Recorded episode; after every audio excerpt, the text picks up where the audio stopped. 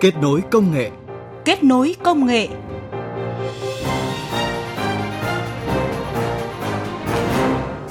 Xin chào và cảm ơn quý vị và các bạn đang nghe chương trình Kết nối công nghệ. Chương trình được phát sóng thứ bảy và chủ nhật hàng tuần trên kênh Thời sự VOV1 của Đài Tiếng nói Việt Nam.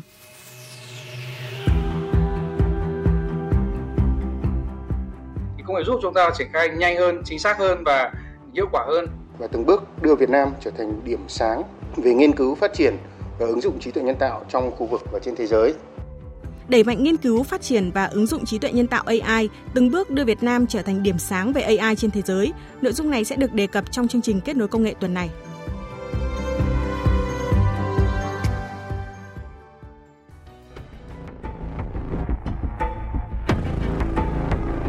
Kết nối công nghệ vươn tầm thế giới.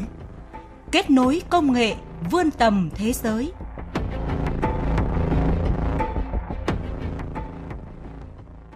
Thưa quý vị, nếu như trước đây trí tuệ nhân tạo AI được xếp là một ngành khoa học hàn lâm và chưa có nhiều ứng dụng thì gần đây với sự phát triển của công nghệ, AI đã gần gũi hơn với cuộc sống, tạo ra nhiều thành tựu mới, làm thay đổi hoàn toàn cuộc sống. Tại Việt Nam, trải qua gần 2 năm đại dịch COVID-19 bùng phát, đặc biệt là ở đợt bùng phát lần thứ tư này, công nghệ trí tuệ nhân tạo đóng vai trò quan trọng giúp giảm gánh nặng cho đội ngũ y tế, lực lượng phòng chống dịch thông qua các ứng dụng thiết thực. Tại Bắc Giang, một trong những tâm dịch hồi tháng 5 và tháng 6 vừa qua, ngay từ ngày 17 tháng 5, phần mềm đánh giá nguy cơ lây nhiễm ứng dụng trí tuệ nhân tạo AI hỗ trợ cho khu vực có nhiều doanh nghiệp và các khu công nghiệp đã được địa phương này kích hoạt. Hàng ngày, các doanh nghiệp truy cập vào trang web để khai báo trực tuyến các đánh giá về nguy cơ lây nhiễm COVID-19 tại doanh nghiệp. Hệ thống sẽ tính toán nguy cơ lây nhiễm, sau đó xếp hạng hoặc khuyến cáo. Điều này giúp các doanh nghiệp tổng hợp theo dõi chỉ đạo kịp thời để bảo đảm an toàn cho doanh nghiệp. Khi tình hình dịch bệnh ở Bắc Ninh và Bắc Giang phức tạp, công nghệ AI đã được sử dụng để gọi điện và ghi nhận khai báo y tế của công nhân, tìm ra các trường hợp có nguy cơ phát sinh rủi ro để chỉ điểm khoanh vùng kỹ hơn nhấn mạnh ứng dụng công nghệ, đặc biệt là công nghệ AI giúp công tác phòng chống dịch của chúng ta nhanh hơn, chính xác hơn và hiệu quả hơn. Ông Nguyễn Trường Nam, Phó Cục trưởng Cục Công nghệ Thông tin Bộ Y tế cho hay. Thì công nghệ giúp chúng ta triển khai nhanh hơn, chính xác hơn và hiệu quả hơn. Tôi nói ví dụ đơn giản trong công tác truy vết thì nếu bình thường chúng ta làm thủ công một truyền thống thì ờ, chúng ta phải mất 4 đến 5 ngày. Nhưng nếu mà chúng ta mà có công nghệ thì sẽ giúp chúng ta tiết kiệm khi trong một ngày hoặc thậm chí vài tiếng. Cái hai nữa là tính chính xác hơn, ví dụ như là nhiều khi chúng ta có một ca F0 thì chúng ta phải khoanh vùng ờ, tất cả các F1 theo gọi tóm lại là cứ ở trong một khuôn viên dụ trong hội trường mà có F0 đó thì chúng ta cách ly tất cả F1. Thế nhưng nếu chúng ta áp dụng công nghệ thì chúng ta sẽ sàng lọc và chọn những người mà ở gần cái người F0 đó nhất để cách ly thôi. Còn những người mà có cách xa hơn thì có thể không cần phải cách ly chuyển sát y tế. Như vậy chúng ta đã giảm đi một số lượng rất lớn việc phải cách ly. Thì đấy chính là hiệu quả công nghệ đem lại.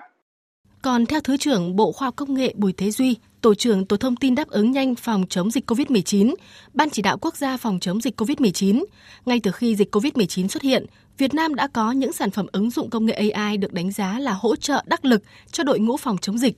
Trong đó phải kể tới ứng dụng AI trong việc truy vết người tiếp xúc đã phát huy hiệu quả khi có ổ dịch hoặc ca lây nhiễm mới trong cộng đồng, giúp đội ngũ y tế điều tra lịch trình, lấy thông tin dịch tễ. Đặc biệt, khi số lượng ca lây nhiễm trong cộng đồng lớn, việc nhập dữ liệu từ các bản khai giấy mất nhiều thời gian, dễ nhầm lẫn công nghệ chuyển hình ảnh thành văn bản với sự hỗ trợ của AI đã giúp số hóa toàn bộ tờ khai, phiếu điều tra dịch tễ và đưa lên hệ thống. Hay như hệ thống bản đồ dịch tễ, phần mềm đánh giá nguy cơ lây nhiễm cũng phát huy hiệu quả tại các địa phương có dịch. Trên bản đồ này, người dùng theo dõi được nơi người bệnh đã đến, các khu vực cách ly, khu vực bệnh viện một cách trực quan. Cứ mỗi một lần cái dịch nó tăng cái mức độ của nó lên, nó có những cái cập nhật thay đổi mới thì chúng ta có những cái giải pháp mới. Và giai đoạn hiện nay thì chúng tôi đang ờ, đẩy mạnh thêm cái vấn đề mới khi mà dịch lan rộng ở một số lượng lớn. Thì bài toán đặt ra là luôn luôn là dự báo nguy cơ cho từng đến từng phường, xã, huyện, địa phương với các nguồn dữ liệu khác nhau, dùng trí tuệ nhân tạo để dự báo ờ, đánh giá nguy cơ hiện tại, dự báo nguy cơ trong tương lai. Tại thành phố Hồ Chí Minh mới đây, nhóm nghiên cứu của Phó giáo sư tiến sĩ Phạm Xuân Đà, khoa Y Đại học Quốc gia thành phố Hồ Chí Minh cũng đã giới thiệu giải pháp công nghệ IoT kết hợp trí tuệ nhân tạo AI nhằm kiểm soát đồng thời nhóm người tại khu vực cách ly bệnh viện, khu công nghiệp cửa khẩu, khu tập trung đông người trong phòng chống dịch COVID-19. Hệ thống theo dõi được thiết kế dưới dạng những cabin đặt ở những nơi mọi người phải đi qua như là cổng chung cư, cổng bệnh viện – cửa ra vào các cao ốc văn phòng, khu vực cách ly. Cabin này trang bị hệ thống giúp nhận dạng khuôn mặt và kiểm tra thân nhiệt nhiều người cùng một lúc. Cũng theo Phó Giáo sư Tiến sĩ Phạm Xuân Đà, hệ thống này rất hữu ích khi thực hiện chủ trương cách ly F1 tại nhà ở những địa phương có số ca bệnh đông, lượng F1, F2 rất lớn. Do vậy, việc ứng dụng công nghệ IoT và trí tuệ nhân tạo là giải pháp phù hợp trong điều kiện phòng chống dịch bệnh hiện nay ở nước ta.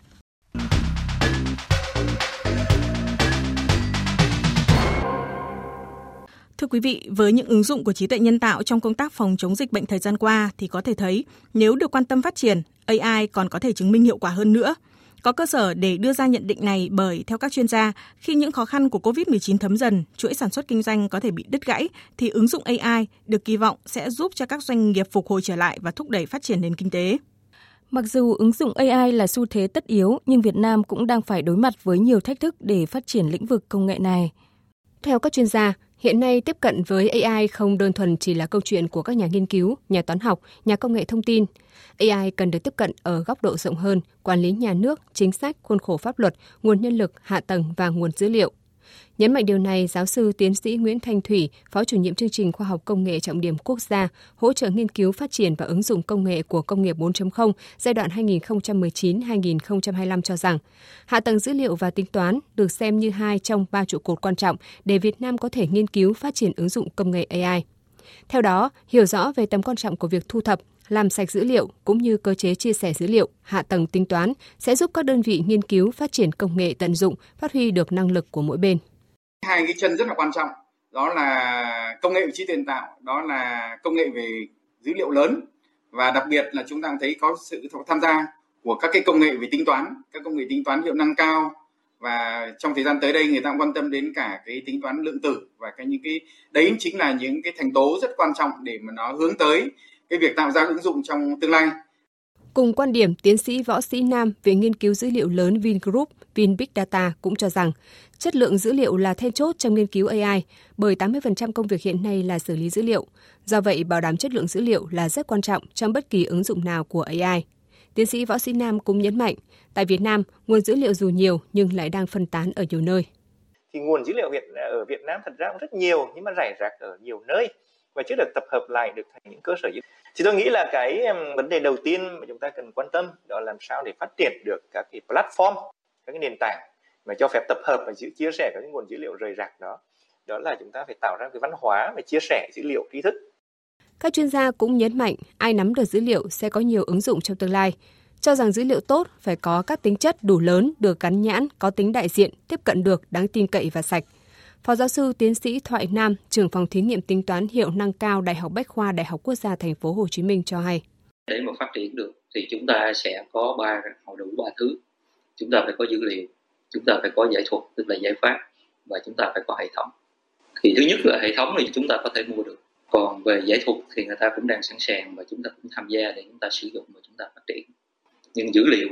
là dữ liệu của mình. Nhưng nói là của mình nhưng chúng ta cũng chưa chắc là chúng ta sẽ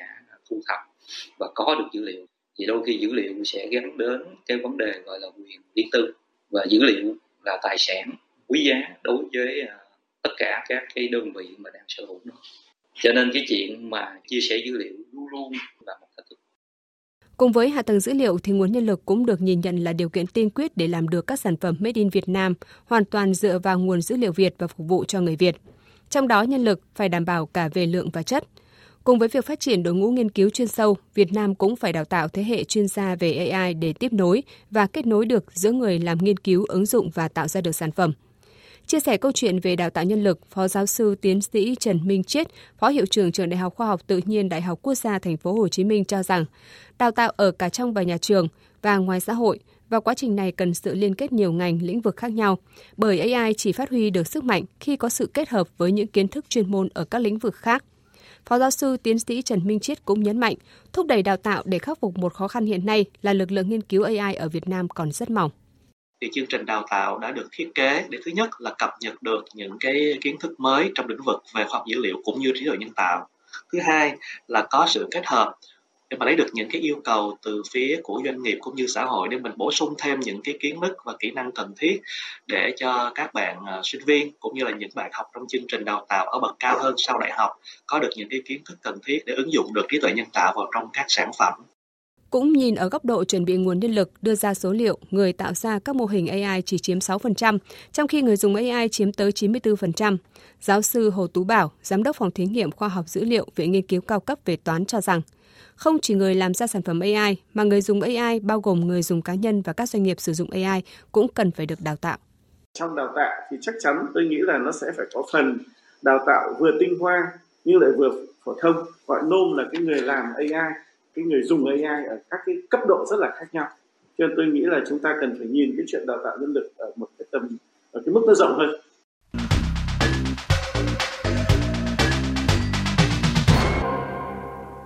Thưa quý vị, trong bối cảnh cách mạng công nghiệp lần thứ tư và chuyển đổi số, AI sẽ là công nghệ cốt lõi cùng với các công nghệ khác cho phép Việt Nam thực hiện công cuộc chuyển đổi số quốc gia. Thời gian qua, AI phát triển nhanh nhờ tính ứng dụng trong lĩnh vực đời sống và cũng xuất phát từ đó, Việt Nam đã xây dựng chiến lược quốc gia về nghiên cứu, phát triển và ứng dụng trí tuệ nhân tạo đến năm 2030. Tại quyết định số 127, Thủ tướng Chính phủ đã ban hành chiến lược quốc gia về nghiên cứu, phát triển và ứng dụng trí tuệ nhân tạo AI đến năm 2030. Chiến lược đặt mục tiêu đến năm 2030 đưa Việt Nam trở thành trung tâm đổi mới sáng tạo, phát triển các giải pháp và ứng dụng AI trong khu vực ASEAN và trên thế giới. Cụ thể, phấn đấu đưa Việt Nam nằm trong nhóm 4 nước dẫn đầu trong khu vực ASEAN và nhóm 50 nước dẫn đầu trên thế giới về nghiên cứu, phát triển và ứng dụng AI. Xây dựng được 10 thương hiệu AI có uy tín trong khu vực, phát triển được 3 trung tâm quốc gia về lưu trữ dữ liệu lớn và tính toán hiệu năng cao. Kết nối được các hệ thống trung tâm dữ liệu, trung tâm tính toán hiệu năng cao trong nước tạo thành mạng lưới chia sẻ năng lực dữ liệu lớn và tính toán phục vụ trí tuệ nhân tạo.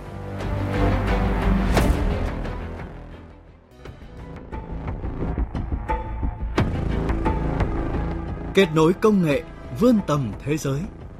Kết nối công nghệ vươn tầm thế giới.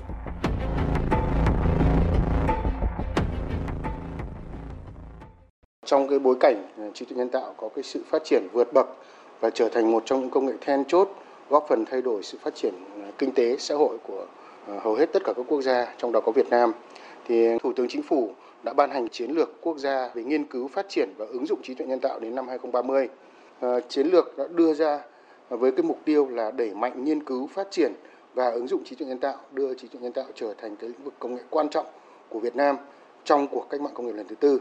và góp phần phát triển kinh tế xã hội và từng bước đưa Việt Nam trở thành điểm sáng về nghiên cứu phát triển và ứng dụng trí tuệ nhân tạo trong khu vực và trên thế giới. Thưa quý vị và các bạn, như ông Lý Hoàng Tùng, Phó vụ trưởng vụ công nghệ cao, Bộ Khoa học và Công nghệ vừa cho biết, chiến lược đặt mục tiêu đưa Việt Nam trở thành điểm sáng về nghiên cứu, phát triển và ứng dụng trí tuệ nhân tạo trong khu vực và trên thế giới. Và để hiện thực hóa mục tiêu này, Bộ Khoa học và Công nghệ đã ban hành kế hoạch triển khai chiến lược quốc gia về nghiên cứu, phát triển và ứng dụng trí tuệ nhân tạo AI đến năm 2030.